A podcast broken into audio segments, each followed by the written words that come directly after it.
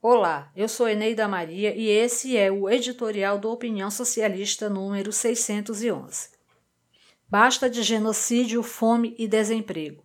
Por um programa de emergência e uma alternativa de classe e socialista. Estamos caminhando para meio milhão de vítimas de uma doença para o qual a vacina. Não era para estarmos vivendo essa mortandade.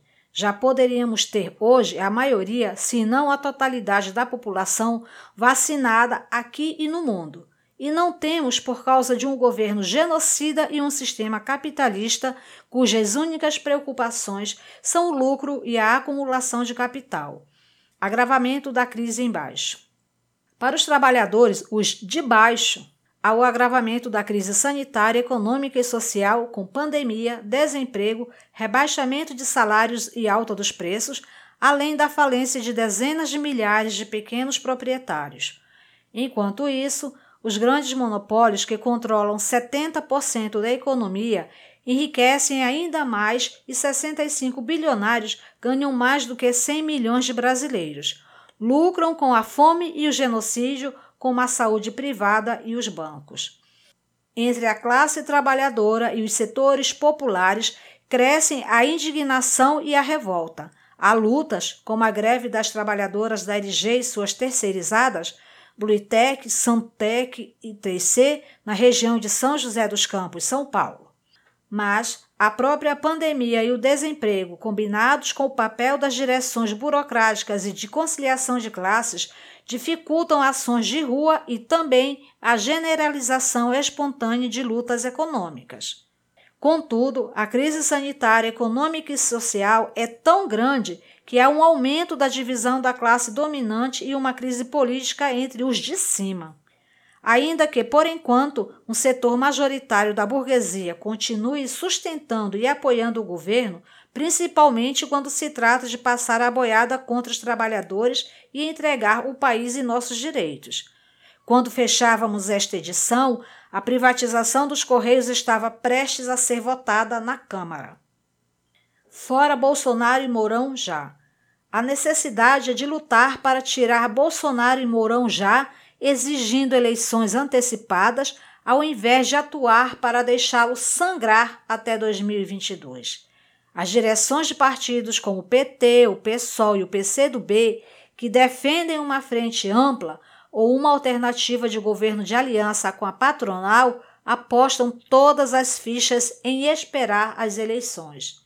E as centrais sindicais, com exceção da CSP com lutas e da Intersindical, ao invés de organizarem uma greve geral sanitária, também apostam na aliança com setores burgueses partilhando o projeto de Lula pela construção de um futuro governo de unidade nacional. Exatamente por isso, querem fazer no próximo 1 de maio um ato unindo PT, PCdoB, Rodrigo Maia, do DEM, Davi Alcolumbre, do DEM, João Dória, PSDB, Renan Calheiros, MDB, etc. Caberá a CSP com lutas e a Intersindical garantirem um 1 de maio classista de luta e anticapitalista.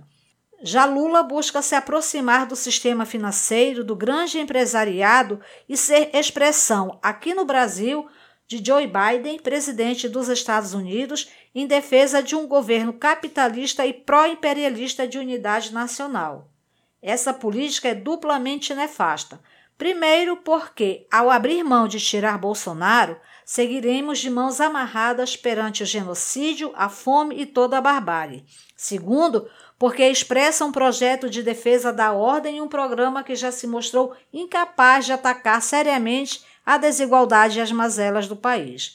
O PSOL, por sua vez, também se direciona cada vez mais para ser coadjuvante neste projeto do PT, como indica o recente jantar de Guilherme Bolos com a direção do progressista Legenda de Aluguel da Igreja Universal.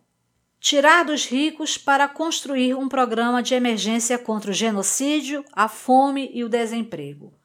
Precisamos confiar em nossas próprias forças e avançar na auto-organização da classe e do povo pobre Além de defender a necessidade de organizar uma greve geral sanitária, devemos discutir e lutar por um programa de emergência contra a crise, exigindo que os ricos paguem por ele.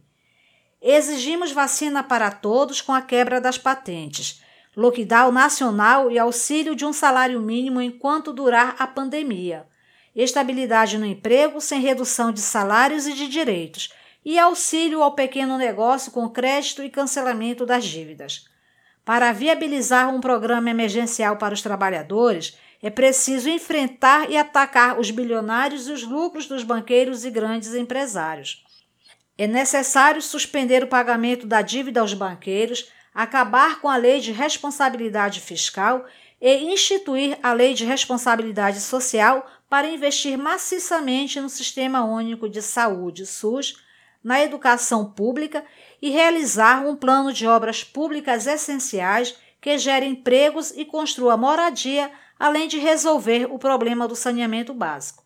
Entre outras medidas, temos que taxar em 40% as grandes fortunas e os 65 bilionários, proibindo a remessa de lucros para fora do país. Estatizar as empresas que ameaçarem fechar ou demitir, como fez a Ford e agora está fazendo a LG. Proibir as privatizações e reestatizar as estatais que já foram privatizadas para garantir combustível barato, e também exigir a liberação do pagamento de tarifas aos desempregados. É necessário estatizar e coordenar num banco único o sistema financeiro para poder fazer a economia do país girar para garantir soberania sanitária e alimentar, gerar empregos, acabar com a fome, defender o meio ambiente e socorrer o pequeno proprietário. Para lutar por esse programa, é preciso construir uma alternativa de independência de classe e socialista que aponte para um governo socialista dos trabalhadores baseado em conselhos populares.